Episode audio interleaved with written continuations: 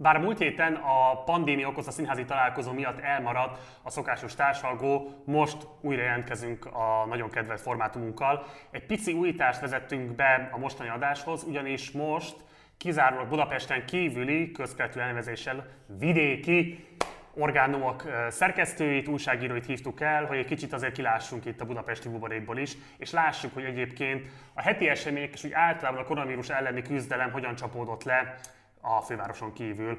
Be is mutatom a mai vendégeinket. Itt van velünk Nimmer Fró Ferenc, a Pécsma főszerkesztője, szervusz! Szia, sziasztok! Itt van velünk Farkas Balázs, az Úgy Tudjuk főszerkesztője, szervusz! Szevasztok, hello! És itt van velünk Tikász Bendegúz, a Debrecen újságírója, szervusz! Sziasztok! Mielőtt rátérnék a konkrét híreknek a tárgyalásra, azt szeretném kérni tőletek, hogy egyesével legyetek kedvesek, egyrészt mondjátok el, hogy melyik részéről jelentkeztek be az országnak, és nagyon röviden pár mondatban foglaljátok össze a médiumotok működését, hol tudnak esetleg találkozni velük a nézők, hogyha eddig nem hallottak róluk, és egyébként hogyan tudnak adott esetben szerepet vállalni a finanszírozásotokban. És akkor elsőként a Pécsma főszerkesztőjét, Nimmer Fró Ferencet szólítom. Hát a Pécsma egy pécsi lap. Az önkormányzat adja ki, tehát pontosabban a Pécsi Önkormányzat cég, a Pécsi Kommunikációs Központ Kft. Én fél éve vagyok a Pécsi Önkormányzati médiának a főszerkesztője, azért mondom így, mert van még egy print, egy két hetente megjelenő print lap is, ami, aminek a szerkesztője, főszerkesztője vagyok. Korábban a Szabad Pécsnél dolgoztam két évig, és alapítója voltam a Szabad Pécsnek, és előtte pedig a Dunántúli naplónál, tehát végig Pécsen dolgoztam. Ugye a naplótól akkor jöttem el, amikor a Mészárosék megvették 2016 végén. A Pécsmát nyilván nem fogunk, mivel az önkormány, tehát köz, részben közpénzből működünk, részben a piacról, nem fogunk gyűjtést indítani. Egyelőre biztos, hogy nem fogunk, meghagyjuk ezt a lehetőséget a, a szabadpésnek, akiknek, vagy, vagy amelynek szüksége is van erre. Tehát ők, ők adományokból élnek, úgyhogy nagyjából ennyi. És mi a esetleges internetes elérhetőségetek, ahol tájékozódhatunk? Hát a pécsma.hu. Köszi szépen.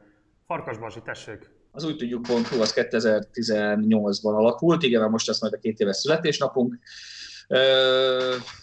Nálunk egy érdekes helyzet van olyan szempontból, hogy az úgy tudjuk, azok az újságírók alapították, akik zömmel korábban a nyugat.hu-nál dolgoztak, ami idén volt, sőt, bocsánat, tavaly volt 20 éves, most az, hogy miért váltunk külön, azokat nem nagyon akarom sorolni. Magát a céget is egyébként, ami a lapot kiadja, az újságírók alapították, egy üzlettársunk van még, Ungár Péter, és hát egyébként pedig a finanszírozásunk talán ebből fakadóan, vagy, vagy, vagy magáért beszélve javarészt hát így van megoldva, de hogyha valaki szeretne minket egy kis pénzzel támogatni, akkor nyilván reklám helyett, banner helyett, PR cikket, minden más egyebet tudunk neki szolgálni. Egyébként ugye szombathelyiek vagyunk javarészt, bár kacsingatunk Győr fele is, ott is van már egy helyi tudósítónk, és az ottani fontosabb eseményeket is próbáljuk megjeleníteni nálunk.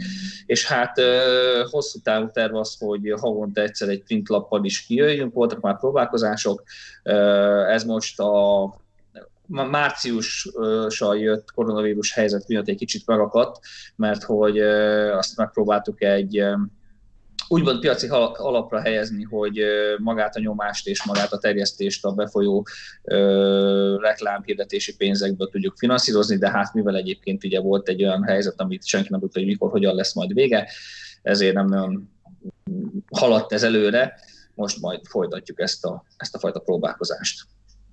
Köszönöm szépen, Bendegúz! Sziasztok! A Debreciner az a Debrecen és környezeteivel foglalkozó, ott működő online napilap. Mi elsősorban a előfizetőkre támaszkodunk. Nekik köszönhetően a napokban lett egy éves az oldal, illetve ezen kívül még pályázatokkal próbálunk forrásokat előteremteni. Mindenki megtalál minket a debreciner.hu oldalon. Nagyon szépen köszönöm. Jó, akkor forduljunk is rá az első témánkra. Az ellenzék őszi választási győzelme óta, ahol csak éri, ott üti a kormány a helyi önkormányzatokat ami a koronavírus járvány okozta válsághelyzetben csak tovább fokozódott a teljesség igénye nélkül. Forrás elvonások, a parkolás ingyenesítétele, ráadásul kedden elfogadták a különleges gazdasági övezetekről szóló törvényt, ami lényegében országos szintre emelte az úgynevezett Gödi modellt, vagyis az önkormányzatok feje fölött bármikor átjönhet a kormányzat, ha érdekli úgy kívánják. A budapesti városvezetés és a kormány közti csatákat nagyjából ismeri a széles közvélemény, úgyhogy most arra kérek titeket, hogy röviden foglaljátok össze, hogy a ti városotokban hogyan csapódott le a kormány ellenzéket célzó ellehetetlenítése, és hogy nálatok milyen helyzetben van most a városvezetés, és akkor elsőként a Debrecen munkatársát kérem. Debrecen eh, vezetés és a központi kormány között eh, nem igazán eh, feszülnek ellentétek. Ugye a múlt héten jelentettek be egy ilyen közös programot Debrecen 2030 címmel, ami vel a következő 10 évre 600 milliárd forintnyi fejlesztést ígérnek a, a városnak. Hogy ez pontosan mit akar, azt nem nagyon lehet tudni, az a múlt heti sajtótájékoztatóból nem derült ki. Azóta a különböző egyéb megszólalások, megjelenések, kormányrendeletek alapján nagyjából 2023-ig egy közel 50 milliárdos program kezd így ki körvonalazódni, ott lehet így jobban látni, hogy miről van szó, de hogy a maradék 7 évben a maradék 550 milliárd forint miről szól, az, az egyenlőre rejtély. A, tehát, hogy a különleges gazdasági övezet sem érinti Debrecen, mivel megyei jogú város, ez ugye a, a törvényből ezeket a városokat kiemelték. Hát ugye a, a, a iparűzési adó és a parkolási uh, díjak, illetve a, a, a gépjármű adó az, ami uh, nehezítheti a Debreceni önkormányzat dolgát, de tehát ugye bőségesen juttat vissza forrást a városnak a kormányzat, úgyhogy, tehát, hogy, hogy Debrecenben ilyen típusú csatározások nincsenek. Köszönöm szépen. Úgy tudjuk, Farkas Balázs, péntek délelőtt, péntek reggel én voltam a szerkesztőnek, és most tettem ki egy, egy anyagot ezzel kapcsolatban, kimondottan ezt a kérdést feszeget, úgyhogy majdnem minden számot tudok fejből. 130-140 millió környék az, ami az ingyenes parkolásból kiesik szombathelyen. Ugye az első körben mindenki nagyon boldog volt, hogy de jó, ingyen lehet parkolni, majd aztán amikor az első hét vége fele mindenki azért morgolódott, hogy nem lehet a belvárosba megállni autóval, akkor nagyjából ez kezdett mindenki átfogalmazódni, hogy hát ez lehet mégsem annyira fajn dolog. Ez az egyik számadat, 285 millió forint az, ami a gépjárműadót jelenti, ami elkerül a várostól. Ugye ez a gépjárműadónak a 40%-a volt, ugye, ami, ami eddig itt maradt a városnál, ugye most ezt is elvitte a kormány, illetve hát egy politikai csemege kifejezés, a mogyoró az, ami szombathelyen kezd elterjedni. Ugye Hende, Csaba, Hende Csabát kérdeztük meg, egy, egyébként egy teljesen másik átadón. Tudtunk vele találkozni, hogy mit gondol arról a pénzről, amit elmondtak szombathelyről, és azt mondta, hogy gyakorlatilag ez a pénz az nem más, mint mogyoró, úgyhogy ez most már így lassan a közbeszédbe kezd beszivárogni, hogy hát nálunk csak mogyorót vittek el, semmi más egyebet hogy mi lesz a várossal, leginkább azért tanástalanok egyébként a városvezetők, mert hogy az egy dolog, hogy ezeket az adatokat tudjuk, de hogy például mi lesz majd az iparizési adóval, mi lesz az a pénz, hogy ami kiesett az alatt a pár hónap alatt, ami gyakorlatilag leállt az élet Magyarországon, azt senki nem tudja. Van egy 5 milliárdos Scheffler beruházás jelen pillanatban szombathelyen, amiből Szombathely kapott plusz két milliárd forintot a telekvásárlás kapcsán, de hogy ez a ez, a, ez az épület, az a gyár, ez még nem épült meg, tehát jelen pillanatban ezt még építik, úgyhogy a, az idei, vagy hát az idén termelt iparűzési adóba ez se fog segítséget jelenteni a városnak, és hát nyilván, hogy mennyi lesz majd a kiesés az elmúlt hónapokból adódóan, azt megint nem tudja megjósolni senki. Szombathely egyébként, hogyha még számok arról beszélünk, akkor és költségvetésre akkor 400 millió forintot különített el arra, hogy a, koronavírus helyzetben, nehéz helyzetbe kerülő szombathelyi családokat megsegítse, tehát egy szociális alapot hozott létre maga a város, amire egyébként a hát megyei pártlapban tegnap megjelent Fidesz frakcióvezető által adott interjúból az derül ki, hogy egyébként ez nem lett volna dolga az önkormányzatnak, tehát hogy csak úgy értsétek a retorikát, hogy az a Tehát, hogy az a mondás, hogy igazából miért verte magát költségbe szombathelye a saját polgárai miatt, amikor ez nem lenne neki egyébként dolga szerinte.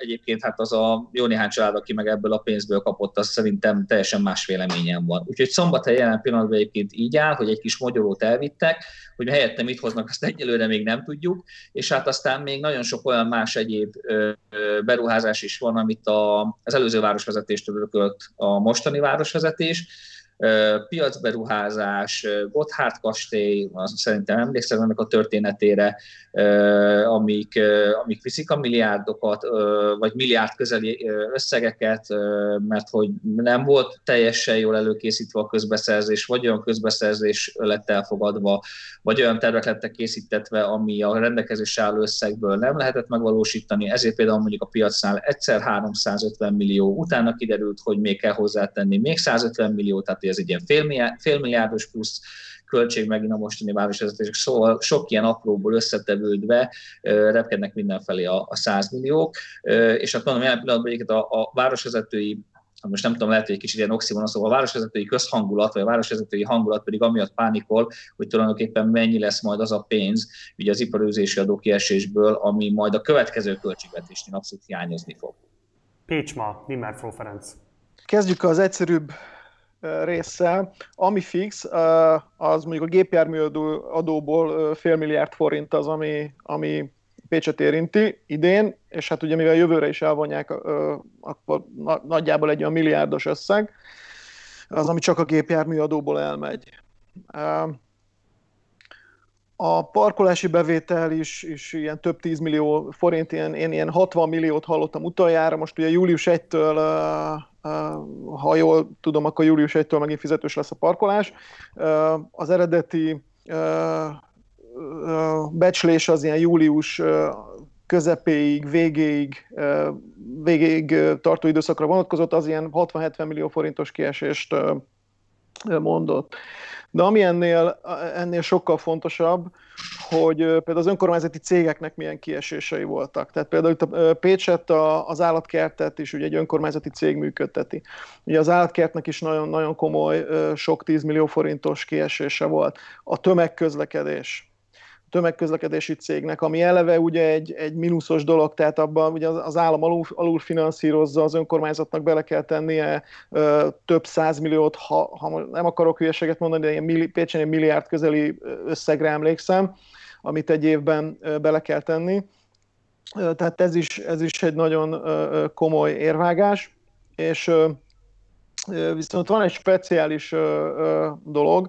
Ugye Pécs olyan szempontból a, a a nagyobb városok, megyeszékhelyek közül egy speciális helyzetben van, hogy a 2010-es LKF évben elég komoly kulturális infra, infrastruktúra épült ki és jött létre. Tehát ilyen például a, a Zsolnai negyed, ami, aki mondjuk volt Pécsen, azt tudja, hogy egy, egy gyakorlatilag város a városban, elég komoly intézményekkel, kiállító terekkel, egyebekkel, a Kodály Központ, ami Magyarország egyik legkomolyabb koncertterme.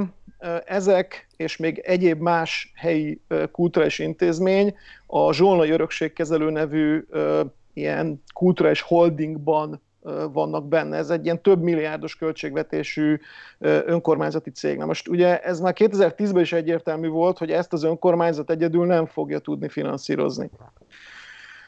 És addig nem is volt ezzel probléma, amíg ugye az elmúlt években is azonos színű volt az önkormányzati vezetés és a, a kormányzat, tehát szépen minden év megkapta vita nélkül a, a városa az ehhez szükséges forrásokat, sőt, azt hiszem, hogy 10, 2015-ben egy ilyen hosszú távú szerződést is kötött a, a Pécsi önkormányzat a, a, a kormányjal, ami 2020 5-ig talán tart, 2020 valamendig, és tehát nem volt gond. Most viszont, hát hogy is mondjam, tehát ez egy zsarolási potenciál a kormány részéről. Hát nyilván a kormány teszi bele, illetve hát az állam teszi bele a, a nagyobb részt a finanszírozat, tehát a Pécsi önkormányzat is részt vesz ezeknek a, vagy ennek a, a kulturális holdingnak a finanszírozásában, de az állam teszi hozzá nyilván a nagyobb részt.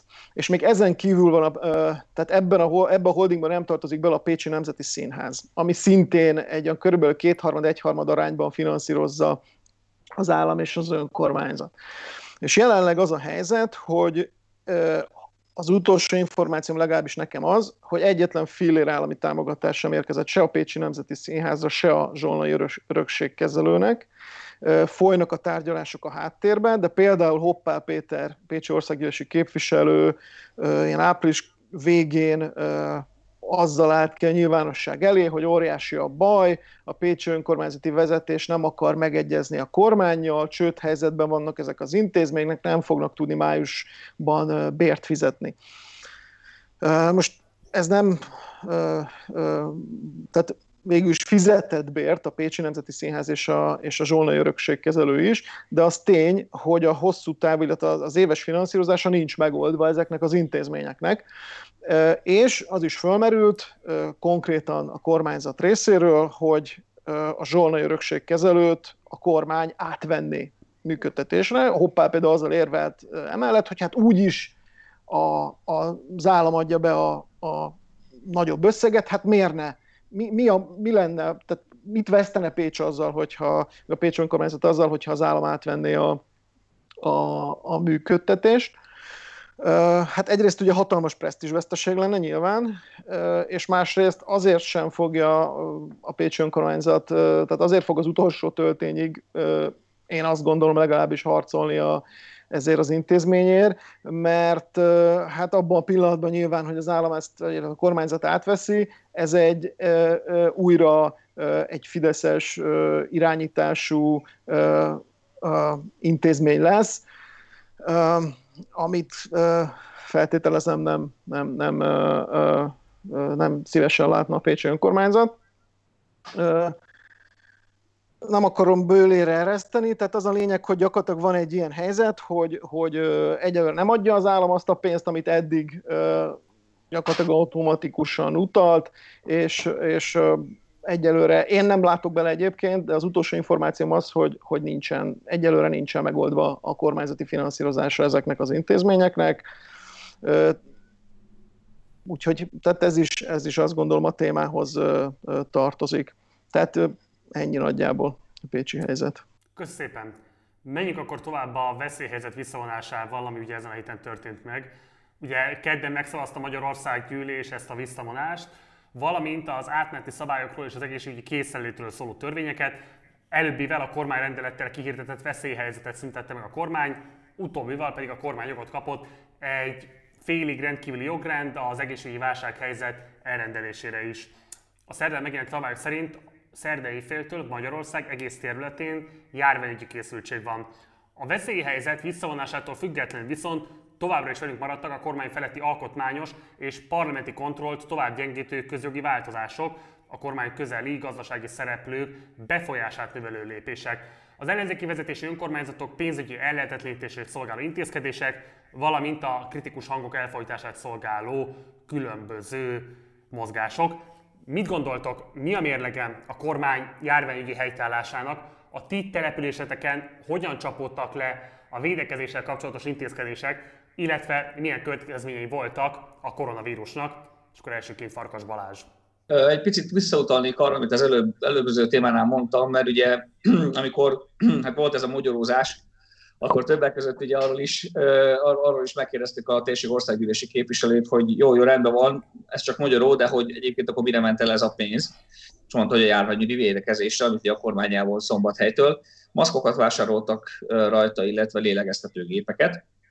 Na most, hát nálunk gyakorlatilag a kommentelők megtették azt a, azt a munkát, hogy elvégeztek azt a munkát, hogy szétkapták ezt a fajta nyilatkozatot, mert hogy Szombathely egyébként az első között volt, aki elkülönített 40 millió forintot arra, hogy például mondjuk egyébként maszkokat gyártsanak, amit a, egy szombathelyi üzemben a stílben meg is tettek, tehát hogy a szombathelyi önkormányzat arra gondoskodott, hogy mindenki kapja például védőmaszkokat, ruhamaszkokat, hogy ezt a önkéntesek össze, elcsomagolják, hogy az önkéntesek kihordják a lakosságnak. Tehát gyakorlatilag ilyen szempontból a legalapvetőbb védőeszközök meg voltak szombathelyen, és hát pontosan ez volt ugye a kérdés, hogy ez volt a felháborodás a kommentelőknek, hogy a, hogyha elvonják tőlünk a pénzt a védekezésre, amire az önkormányzat egyébként külön elkülönített pénzt a szombathelyek megvédésére, akkor miért viszik el tőlünk a pénzt akkor, amikor helyben ez meg volt oldva? Egyébként a Szombathely LNP megbízásából az Ávec készített egy felmérést, amiben többek között az is kérdés volt, hogy, a, hogy mennyire értékelik a szombathelyiek, vagy hogyan értékelik a szombathelyek a szombathelyi városvezetésnek a járványügyi kezelését, és éppen 92%-a mondta azt, hogy egészen kiválóan teljesített a szombathelyi városvezetés, úgyhogy gyakorlatilag itt kész, kész tényeket tudok arra mondani, hogy maga a városlakosság hogyan ö, értékelte, hogyan, hogyan ítélte meg azt, hogy, hogy hogyan védekezett gyakorlatilag a város, és ö, nyilván az ember helyileg, vagy helyben viszonylag ritkán beszélt észre természetesnek tűnő dolgokat. Az indexes kollégák írtak egy, egy helyszíni riportot Szombathelyről, hogy gyakorlatilag az első városok között voltunk, ahol a járványügyi készültség tényleg a, a legmaradéktalanabb próbált tenni, vagy tátán ezek szerint akkor az is volt. Mert hogy még mielőtt egyébként mondjuk országosan elrendelték volna Szombathelyen például már lezárták a játszótereket, lezárták a parkolókat, a kedvelt kiránduló helyeknél szintén egyébként kordonokat tettek, hogy ne lehessen oda parkolni, ne tudjanak kimenni, a közterfelügyelők folyamatosan ellenőrizték ezeket, úgyhogy gyakorlatilag meg azokat az óvintézkedéseket, amelyek egy sikeres védekezéshez fontosak voltak, azt, azt egy egybe megtette az önkormányzat. Köszönöm szépen. Nimert von Franz. Kicsit arról beszélnék, hogy, hogy, hogy a médiában, tehát a mi, mi szempontunkból ez, ez hogyan nézett ki. Uh, ugye a, egészen addig, amíg nem közöltek megyei lebontású adatokat, addig mindenki sötétben tapogatózott a, a, a, például a március közepétől kezdve a, a, azon a téren, hogy, hogy mennyi, mennyi fertőzött van egy adott településen megyében. Ugye voltak polgármesterek, akik így bejelentgettek egy-egy fertőzöttet, illetve amíg a, a, a, a bocs, mi ez a ilyen törvény a... Felhatalmazási. Segíts, felhatalmazási törvényel ugye a, a rémhírterjesztés, ezt a kifejezést kerestem, rémhírterjesztést ugye nem szigorították, addig még lehetett, tehát viszont kockázatok nélkül lehetett találgatásokba bocsátkozni, meg, meg, meg nem erősített információk alapján, vagy tehát hivatalosan meg nem erősített információk alapján írni arról, hogy mondjuk Pécsen a koronavírus központban hány beteg van, stb. Például a Szabad Pécsnek sikerült annak idején megszólaltatni egy, egy beteget, aki elmondta, hogy ott mit lát maga körül, mi van, stb. Viszont az egész egy ilyen információs káosz volt, tehát rengeteg információ jött be, iszonyatosan, tehát az embereket gyakorlatilag abban az időszakban csak ez érdekelte. Mi is márciusban ilyen elképesztő kattintás számot értünk el, tehát ilyen soha nem látott érdeklődés volt, és forgalom az oldalon, és, és ugye jött, jött a fordulat, amikor ugye gyakorlatilag szerintem így április elejétől, amikor ugye a rémhírterjesztést sokkal szigorúban szankcionálták, akkor az ember kétszer is meggondolta azt, hogy mit ír le, legalábbis mi biztosan, de azt, azt néztem, hogy a többi médium is itt Pécsen, és onnantól kezdve gyakorlatilag, bár akkor már voltak gyakorlatilag megyére bontott adatok, nagyjából lehetett tudni azt, hogy, hogy, hogy mi a helyzet, és gyakorlatilag a, a, a az április az, az, az, áprilisban már látszott, hogy az érdeklődés elfordul a, egy kicsit ettől a, ettől a topiktól, és egyre inkább a lazításokra vonatkozó hírek kezdtek el, kezdtek el uh, uh, menni. És, és májusban pedig már egyértelműen azt láttam, hogy, hogy a, a kommentekből, meg, meg egyéb olvasói reakciókból hogy, hogy az emberek türelmetlenné váltak, és, és és, de nagyon érdekes, mert nagyon, nagyon tehát, a mai, tehát mostanáig is nagyon, tehát a, én azt érzem, hogy a, a, a kormánypárti szavazók abszolút elégedettek a, a, a kormányzati intézkedésekkel és a, a, ezekkel a dolgokkal, az ellenzéki szavazók pedig, pedig kevésbé. Tehát nagyon nehéz objektív képet kialakítani, nagyon nehéz ezt, ezt szerintem újságíróként megítélni, hogy, hogy, hogy, hogy mi, mi, hogy történt, mi miért történt, és hogy, hogy, hogy ami, amilyen döntések születtek a járványügyi védekezésben, az, az jó volt, vagy nem volt jó. Tehát egy csomó pro meg kontra érvet lehetne sorolni, de tehát én, én nem, tudom a, nem tudom az igazságot. Köszönöm. Bendegúz. Mm, egyetértek, hogy hogy nagyon nehezen megítélhető ez a, a, a védekezésnek a, a, az egyenlege. Az, az tény, hogy alapvetően Magyarországon nem szabadult el a vírus, a Hajdú-Bihar megyében különösen, nem ugye a lakosság arány tekintve ott volt az egyik legalacsonyabb a, a fertőzöttek száma. Ugye a kérdés, hogy ennek milyen ára volt, tehát hogyha ha belegondolunk ezeknek a gazdasági következményeibe, a, a kiürített kórházi ágyaknak a következményeibe, a digitális ö, oktatás okozta ö, további ö, kirekesztődés, szegregálódásnak a, a, a következményeibe, akkor, akkor itt már sokkal ö, nehezebb, és ö, nem is gondolom úgy, hogy ezt jelenleg el lehetne dönteni, ezt majd csak később távolabbról visszatekintve. A debreceni önkormányzat mm, különösebben nem, tehát hogy nem, nem nevezném proaktívnak a, a válságkezelését, alapvetően a központi kormány utasításait, előremutatásait, példáját követte. Az egy ilyen különösen érdekes időszak volt, amikor még Budapesten a Fideszes ellenzék követelte ugye a a parkolóhelyeknek a, a ingyenesé tételét, addig Debrecen Fideszes vezetésének az eszébe se jutott, csak már amikor ugye az egész országban elrendelték. Egyébként a Debreceni önkormányzat is létrehozott egy uh, 20 millió forintos alapot a, a, a válsághelyzet következményeinek az enyhítésére. Ide a polgármester felajánlotta egy havi fizetését, illetve a legtöbb, de talán minden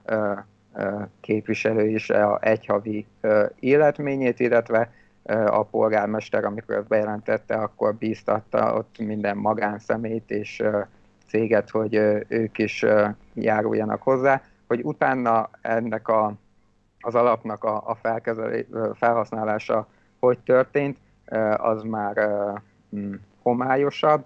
Elméletileg a Debreceni karitatív tanács volt az, aki, aki döntött ennek a, a pénznek a, a sorsáról, de a, hogy a, a online térben annyit láttunk, hogy fideszes képviselők, illetve fidelitasos aktivisták a saját logójuk és a karitatív tanács logójával együtt osztott adományokat.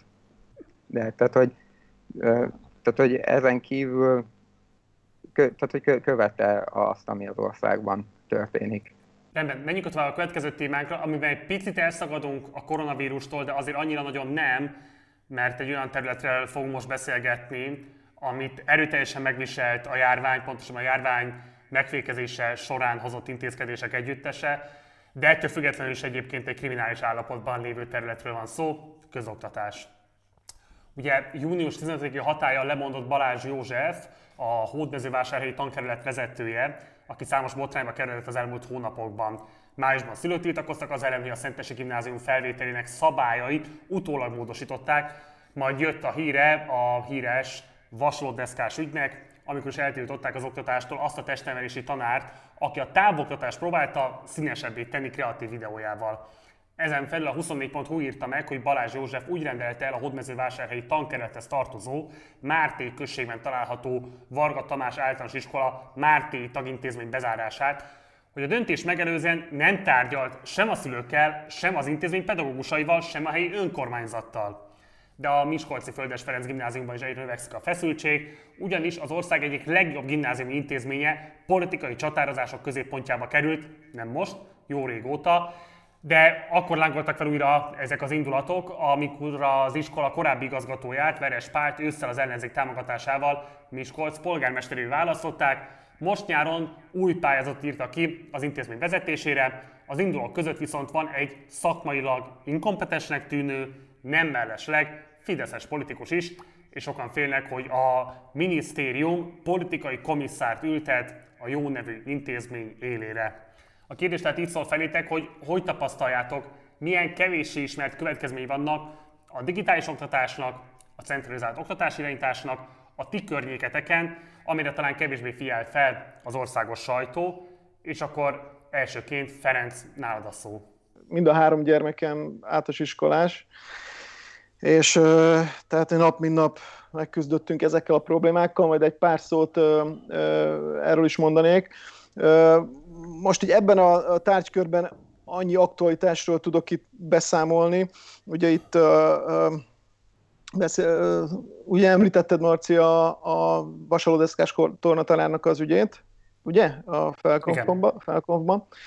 A, itt Pécsen a pedagógusok demokratikus szakszervezete nagyon aktív, és éppen most akarják lemondatni Páva Péter tan- Pécsi tankerületi igazgatót, illetve hát a lemondását követelik, mert több pert is, azt hiszem, hogy konkrétan öt pert nyertek a tankerület ellen az elmúlt pár évben, és 12 millió forint per költséget, meg egyebeket kellett kifizetni a, a tankerületnek, tehát gyakorlatilag az államnak a, a tankerület döntése miatt. Ezek általában ilyen, ilyen felmondásokhoz, pedagógusi felmondásokhoz kötődnek. Most van egy aktuális ügy, amit nem sokára megírunk részletesen, népszava röviden megírta nemrég, ami arról szólt, hogy pont a, az érettségi előtt, ugye a mostani érettségi előtt, itt a, az egyik pécsi középiskolában egy pedagógiai asszisztenst arra kötelezett a az igazgató helyettes, hogy fertőtlenítsen, tehát hogy takarítson gyakorlatilag.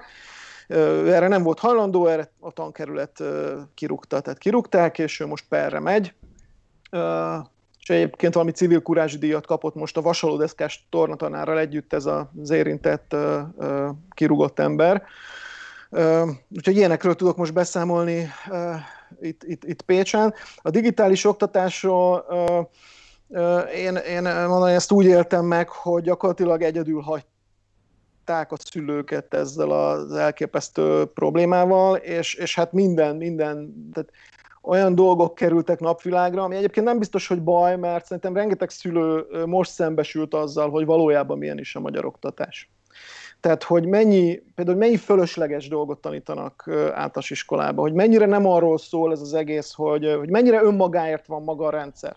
Tehát azért, hogy ezt a struktúrát működtessük, iszonyú pénzekért, iszonyú energiák vannak benne, és, és gyakorlatilag ami a lényeg lenne, hogy mondjuk a, a, a gyerekekből kihozni a maximumot, és hogy a gyerekek jól érezzék magukat a, a bőrükben, jól, érezzük magukat, jól érezzék magukat az iskolában, az egyáltalán az sokadrangú kérdés. És tehát ez, hogy digitális oktatás, ez nem működött. Ezt én, ezt én kimerem jelenteni. Biztos voltak olyan iskolák, ahol, ahol ez jobban működött, voltak, ahol kevésbé, de ez, ez kizárólag a, a az egyes, egyes pedagógusoknak az igyekezetén és, és lelkiismeretén, meg tudásán, és ez nagyon fontos múlt. Mert egyébként, hogy is mondjam, tehát ki tudná hibáztatni mondjuk azt a nyugdíj előtt álló tanárt, aki, aki nem, tud, nem tudott online órát tartani és mégis valahogy le kellett igazolni a, a, a hivatalosságok felé azt, hogy ezt az órát megtartotta, és, és azt gondolom, hogy, hogy én a gyerekeimnél azt láttam, hogy, hogy igazából egy-két tanár volt az, aki valójában digitális online oktatást tartott, a többség pedig elküldte azt, hogy, hogy milyen tananyagot kell megtanulni, tehát gyakorlatilag a szülőkre iszonyatosan nagy teher hárult, és, és ebben nem, gyakorlatilag nem, nem kaptak semmilyen segítséget, de se a szülők, se az iskola. Tehát nem az iskolát akarom, meg nem a, a tanárokat akarom ö, ö, elmarasztalni, hanem én azt gondolom, hogy ez a, ez a mindenkori és az eddigi kormányzatoknak a csődje, hogy ennek a, a, a digitális oktatásnak az alapjait sem sikerült lefektetni az elmúlt években, évtizedekben. Köszönöm, Bendegóz. Igazából ezt is már nagyon sok helyen kitárgyalták, hogy nagyon sok családnál alapvetően a, a, a, az eszközhiány is már problémát okozott, és ugye, tehát, hogy nagyon sokan beszéltek arról, hogy mondjuk a szegregátumokban, ahol talán még internet elérés sincs, vagy egy, egy telefon sincsen, ott ez milyen problémát jelentetett, de mondjuk egy ilyen alsóbb középosztályi családban is, ahol esetleg több gyermek van, egyáltalán nem biztos, hogy volt annyi digitális eszköz, vagy hogyha, tehát hogy nem tudom, mondjuk ha valakinek van egy óvodáskorú testvére, akkor, akkor ott is nehéz lehetett a, a figyelmet megosztani amit én így láttam a ismerősökön, barátokon keresztül, ott is ez, hogy, tehát, hogy igazából a, a, a szülőknek volt ez egy, egy hatalmas feladat és, és kihívás. Tehát, hogy tényleg, tehát, hogy e, e, ebbe azt hiszem, hogy nincs ilyen régió specifikus dolog, tehát, hogy, hogy, hogy a, a közoktatás központosítva van, a a központban baj van, mindenhol baj van. Köszönöm. Balázs. Két dolgot tennék ki hozzá. Az egyik az, az, az mindjárt egy szombathelyi példa, mert hogy érdekes, hogy egyébként valamilyen úton módon szombathelyen mindig vannak lokális példák. Tehát itt is van egy, van egy tanár, igaz, hogy ő zenetanár, aki, aki itt a tankerület nem is olyan régen el mozdított az állásából, de még mielőtt egyébként erre rátérnék, csak egy gondolat, hogy a digitális oktatás és az otthon tanuláson kívül engem a nyelvvizsgák, nyelvvizsga nélküli diplomák kiosztása az, ami mélységesen felháborított. Tehát az, hogy, hogy ráadásul a, a megyei pártlapba újongó interjúk jelennek meg olyan hallgatókkal, akik évek óta képtelenek arra, hogy letegyenek egy középfokú nyelvvizsgát, akkor, amikor gyakorlatilag az online tértől elkezdve a különböző streaming szolgáltatókon át mindenhonnan dől, ha más nem, akkor legalább az angol nyelv, tehát hogy lépten nyomon már az ember mindenhol találkozik vele, és hogy egy középfokú nyelvvizsgát ma Magyarországon valaki nem képes letenni, és itt szombathelyen van olyan, aki még Bezsény Dániel tanárképző főiskolán kezdte el, a diplomája megszerzését, ami után átalakult, és a Nyugat-Magyarország Egyetem Szavár Egyetemi Központja lett, majd most az LT-hez tartozik, és egyébként ő LT-s diplomát kap, azért, mert hogy képtelen volt 8 vagy 9 éven keresztül nyelvvizsgát szerezni, és ez még egyébként újongva tapsolunk is, már hogy nem mi, hanem bizonyos emberek, engem ez, engem ez rohadtul fel hosszantott, hogy ilyen finoman fogalmazza. Úgyhogy ez volt az egyik hozadék, ami azt mondom, hogy nem, nem, nem tudtam hova tenni, annál is inkább, mert hogy egyébként érettségizni be tudtak menni a gyerekek, tehát nem értettem, hogy akkor a nyelvvizsga megszerzésének milyen, milyen problémái lettek volna. Hát nyilván nagyon rosszul áll a, a Fidesz egyébként az egyetemisták körében a felmérések alapján, úgyhogy lehet, hogy próbált némi előnyt ö, szerezni magának, vagy, vagy behozni. A másik dolog pedig ugye ez a bizonyos tankerületek mindenhatósága, és hogy gyakorlatilag a centralizálás és a egy munkahelyi közösség mennyire nem tud beleszólni abba, hogy mi történjen az ő saját munkahelyével, ugye ez pedig egy régóta húzódó probléma, ami egyébként a héten csúcsosodott ki itt szombathelyen, történt ugyanis, hogy a Bartók Béla zeneiskolába van egy igazgató, aki az elmúlt két évben négyszer pályázott az igazgatói posztra, akkor sem kapta meg az igazgatói posztot, amikor egyedül pályázott, mert hogy hiányzott neki, neki nem a nyelvvizsgája, hanem a vezetői képesítése, amit időközben megszerzett, úgyhogy negyedikre megfutotta, átugrotta a lécet, úgyhogy sikerült neki igazgatónak lenni. Ebből a négy ö, pályázatból kétszer egyébként a mostani igazgató helyettes volt az ő riválisa, aki egyébként bár minden papírja megvolt, de mégsem lehetett igazgató. Majd jött a mesterpedagógus vizsgája ennek az igazgató helyettes hölgynek, ahova intézményi delegáltként az igazgató szeretett volna beülni, és be is ült. Ugye egy ilyen vizsgán hárman vannak, kettő szakoktató, vagy, vagy szakvizsgáztató, és, és hát volt maga az igazgató, aki egyébként ebbe a felállásba összeférhetetlen le, vagy volt, hogy ott volt a vizsgán, de az igazgató helyettes azt mondta, hogy inkább jobb a békesség, nem, nem akarja, hogy ebből plusz feszültség legyen, sikerült is egyébként megbukni, megbukni ezen a vizsgán. Az egyetlen egy, aki lepontozta, és amivel nem sikerült neki a vizsgája, az maga az igazgató volt.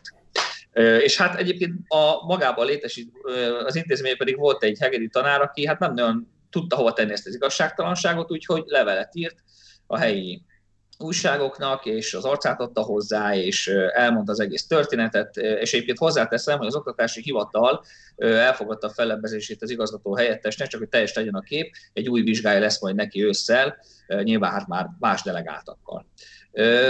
És akkor ez is volt tulajdonképpen a vége a dolognak, amikor hétfőn a, a hegedű tanár kapott egy behívót a, a tankerület vezetőjéhez, hogy közölte vele, hogy három darab lehetőséget tud neki felajánlani. Az egyik az az, hogy részmunkaidőbe áthelyezik egy másik intézménybe, az, hogy közös megegyezéssel elválnak, vagy pedig az, hogy, hogy, hogy őt kirúgják. És hát mivel azt mondta a tanár, hogy ebbe az intézményben szeret dolgozni, hát azért tette ezt az egészet szóvá, mert hogy nem tudja azt elviselni egy ilyen közegbe, abba az intézménybe, ahol szeret járni, ahova, ahova az ő tanítványai szeretnek bejárni, szeret órát tartani, hogy ilyen előforduljon. Egyrészt miért fogadná, hogy máshol menjen? Nyilván a közös megegyezés hasonló logikán bukott meg nála, azt mondta, hogy hát akkor, ha nincsen más, akkor rúgjatok ki. Úgyhogy ez volt a következmény, az igazgató marad, az igazgató helyettes lefokozták, ő nem lehet többet igazgató helyettes, ezt a tanárt, aki pedig szóvá tette az egészet, őt pedig kirúgták. Hivatkozva arra egyébként, hogy rossz hírét keltette az iskolának, az intézménynek azzal az egy nyilatkozatával, hogy bár szégyenletes, ami történt, azért az erkölcsi győzelem az őké. Úgyhogy hát nagyjából egyébként ez, a, ez az oktatási, ez is ami hasonló, deszkás tanár az, ami, ami országosan elsőként ismertettem mutatta azt, hogy ez a, ez a mostani oktatási hierarchia és rendszer ezzel, ezzel miért vannak problémák, és hát szombathelyen meg, jó, hát zeneiskoláról van szó, de azért itt is egyébként nagyban megmutatkozik az, hogy hogy hogyan is működnek most a dolgok, és egyébként volt egy érdekes mondata ennek a tanárúrnak, akivel egyébként sikerült egy gyorsan egy interjút is csinálni másnap, hogy kiderült, hogy őt kirúgták, és azt mondja, hogy hogy eddig, le, tehát hogy ő egyébként köszöni szépen a minisztériumnak, hogy nem fárasztják azzal a tanárokat most már, hogy véleményezniük sem kell az igazgatót, mert eddig véleményezhették az igazgatót, és akkor volt a nagy összeveszés a tanári karból, hogy te most támogatod, nem támogatod, miért támogatod, mellénk, állj mellénk, legalább ez az egész már nincsen. Központilag valaki megmondja, hogy ki legyen az igazgató, akkor az le van már tudva, legalább nem választják őket ezzel sem. Csak hogyha ő megteszi azt, hogy akit kineveznek igazgatónak, akkor őt azt támogatja és elmondja az első tantestület ülésen, hogy innentől kezdve egyébként, hogy ő az igazgatójuk mindenkinek egy intézményt képviselve össze kell tartani, és azt kell tenni, meg úgy kell dolgozni, hogy az igazgató mondja, akkor ő azt már hadd ne viselje el, hogy egyébként a saját intézményemből egy kollégáját megfosztja egy mesterpedagógus végzettségtől a saját igazgatójuk, ezzel egyébként a saját intézményük ellentéve. Úgyhogy bíróságra megy egyébként az úr, Ceglini Csaba ügyvédi irodája ajánlott fel neki egy ingyenes jogsegélyt, úgyhogy a folytatás majd következik. Nagyon szépen köszönöm, mindezt elmondtátok. Egyetlen egy záró kérdésem van már csak hozzátok. Ugye tegnap történt meg a tragédia, Benedek Tibor, a magyar vízilabda sport legnagyobb alakja eltávozott közülünk. Arra kérném titeket, hogy osszátok meg velünk a hozzáfűződő legkevés, legkedvesebb emléketeket, és akkor elsőként Bendegúz, utána Balázs, és végül pedig Ferenc. Köszönöm. Hát megmondom őszintén, nekem nincsen ilyen személyes emlékem vele, nem követtem közelről a munkásságát és a pályafutását. Ennek ellenére tudom, hogy, hogy ki volt ő, és tiszteltem, de tehát, hogy nekem nincs ilyen emlékem, ez igazából egy tragédia, leginkább a családjának, és csak nekik tudok vigasztalódást kívánni. Én egy pici háttér, háttér titkot, vagy nem is tudom, hogy mi erre a legjobb szó, de kicsit a kulisszák mögé engedve az olvasókat, vagy a nézőket, én annyit, annyit mondanék el, hogy hogy nem tudom, hogy a többi újságnál, hogy szerkesztőségnél hogyan volt, minket ez nem ért váratlanul, hogy ővel ez a tragédia történt. Tavaly ősz környékén lehetett már hallani, hogy ő neki milyen az egészségügyi állapota, úgyhogy, erre, úgyhogy, úgyhogy ez minket, vagy engem személy szerint nem ért váratlanul, de nyilván az, amikor az ember tudja, hogy na, akkor ki kell tenni azt a hírt, mert megtörtént, akkor azért ez egy nagyon, nagyon rossz érzés. Én bennem egyébként két ö, ö, olyan momentum van, amit, így a Benedek Tibor, vagy hát egyébként mindenkinek Benedek Tibi volt, a Benedek Tibi így felidéz. Az egyik, amikor emlékszem, a londoni olimpián volt, amikor ők megnyerték az olimpiát, és akkor én éppen egy rádiónál dolgoztam, és abban a pillanatban, ahogy ők az, az utolsó győztes gólt bedob, bedobták, az, a, a műsoridőmnek az utolsó, a, dalnak az utolsó másodpercig pörögtek le, és be tudtam mondani, hogy egyébként olimpiai bajnok a magyar férfi vízilabda válogatott. Ez az egyik, és kronológiai visszafelé haladva, pedig a Danona Rudi című reklám talocska, az, ami, ami egyébként nekem így beivódott gyerekkoromban, aztán 97-ben volt ez, ez reklám, amikor folyt a tévéből, és hát még éveken keresztül ugye a Danona Rudi nálam ez a tuti. Úgyhogy ezek a kedves emlékek nekem a, a Benedek Tibivel kapcsolatban. Hát nekem van személyes emlékem vele. Még egyetemista voltam, és volt egy Pécsi Campus nevű egyetemi lap Pécsen, és ott dolgoztam, és egy kedves barátom is ott dolgozott, akit Somos Ákosnak hívnak, és jelenleg a Spiller TV-nek a, a sportriportere, és akkor ő akkor bontogatta így a, a szárnyait sportriporterként, akkor nyerte meg a talán Nap TV-be volt, ez a sportriporter kerestetik, és azt hiszem, hogy vagy a Campus, vagy a, a sportriporter kerestetik keretében csinált egy interjút a, a Benedek Tibivel, és a hajósba volt, én is ott voltam, elkísértem. Ugye akkor ő még ilyen fiatal titán volt, mert már klasszis vízilabdázó volt, de még az olimpiai bajnoki címek előtt, és, és hát egy nagyon, egy egészen valószerűtlenül, vagy valószínűtlenül normális ember volt. Tehát, hogy egy, egy türelmes, intelligens, riportalany, és, és nekem nagyon-nagyon pozitív emlékem van róla. Ami miatt ezeken túl is, vagy hogy mondjam, mélyebben érintett, hogy a, nagyjából a korosztályom egy évvel idősebb, mint én. És, és még az jutott eszembe erről az egészről, hogy meg amilyen hatása volt a, az ő halálának, hogy, hogy annyira jó lenne, hogyha nem csak a, a sportban lennének ilyen, hogy is mondjam, nem, nem megosztó, vagy, vagy inkább azt mondom, hogy közös hőseink. Tehát, hogy, hogy nem csak a sportban lennének közös hőseink, hanem mondjuk lennének a, az irodalomban, a, a nem tudom, színház művészetben, a, a médiában, eh, de hogy olyan, tehát annyira, annyira végletesen megosztott lett, mindig is az volt, de most az elmúlt években meg pláne annyira megosztott lett a társadalom, és annyira tényleg mindegyik oldalnak megvan a, megvannak a maga, maga hősei, hogy nagyon ritka ez, hogy, hogy, hogy egy ország sírja el magát, úgymond ez egy ilyen pillanatban, és hogy, hogy mennyire jó lenne, hogyha mondjuk például mondjuk Eszterházi Péter halálakor is mondjuk ez történt volna. Köszönöm szépen. Köszönöm mindenkit, akik itt voltatok. Benvek Tiborra egyébként tegnap volt egy nagyon méltóságteljes megemlékezés a Margit szigeten. Az nagyon felemelő volt, még akkor is, hogyha egy súlyos tragédiát élt át a, az ország és a város, hogy ilyen sok ezren magától értetődően megjelentek és csendben méltóság teljesen kifejezték a tiszteletadásukat a, a legenda előtt. Ez talán az elmúlt napok egyik legfelemelőbb élménye volt azzal együtt, hogy súlyos tragédia okozta. Nagyon szépen köszönöm mindhármatoknak, hogy itt voltatok velünk. Köszönöm szépen Nimmer Fló Ferencnek, a Pécsma főszerkesztőjének, Farkas Balázsnak, az Úgy Tudjuk főszerkesztőjének, és Tikász Bendegúznak, a Debreceni újságírójának itt voltatok velünk. Szervusztok, minden jót nektek! Köszönjük! Köszönjük! Ez volt erre a hétre a társalgó, de a Partizán még nem köszön el, ugyanis holnap érkezik majd a hét vitája, érkezik hozzánk Schiffer András, illetve Tóth Csaba, a Mérce újságírója. A téma pedig, amit vizsgálni fogunk, az alapvetően Schiffer András egy a válaszolán megjelent cikke szolgáltatja majd a témát, amelyben az amerikai rasszizmus művelétéről írt, és erről fog majd vitatkozni a két fél. Vasárnap pedig érkezik a Partizán Olvasóklub, folytatjuk David Foster Válasz végtelen Tréfa című kötetének az olvasását. Érkezik hozzánk a kötet egyik fordítója, Sipos Balázs.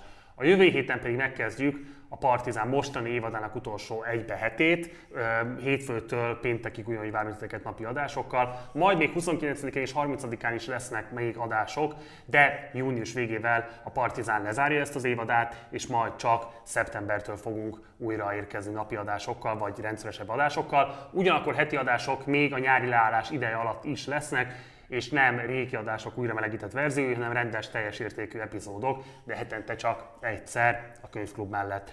Úgyhogy Ezekkel várunk majd benneteket, tehát érdemes továbbra is követni majd a Partizánt. Ha bármilyen kérdésed, észrevételed lenne az a kapcsolatban, akkor kérlek, hogy ezt egy komment formában tedd meg itt a videó alatt. Mindenképpen iratkozz fel a csatornára, kövess minket Facebookon, csatlakozz be a Facebook csoportunkba, a Partizán társalgóba. Ha pedig tetszenek a tartalmaink, akkor kérlek, hogy szállj be a finanszírozásunkba a Patreon oldalunkon keresztül. Ennek a linkje szintén megtalálható itt a leírásban. Munkatársai nevében köszönöm szépen a figyelmedet, Gulyás Márton voltam, hamarosan találkozunk, addig is, ciao.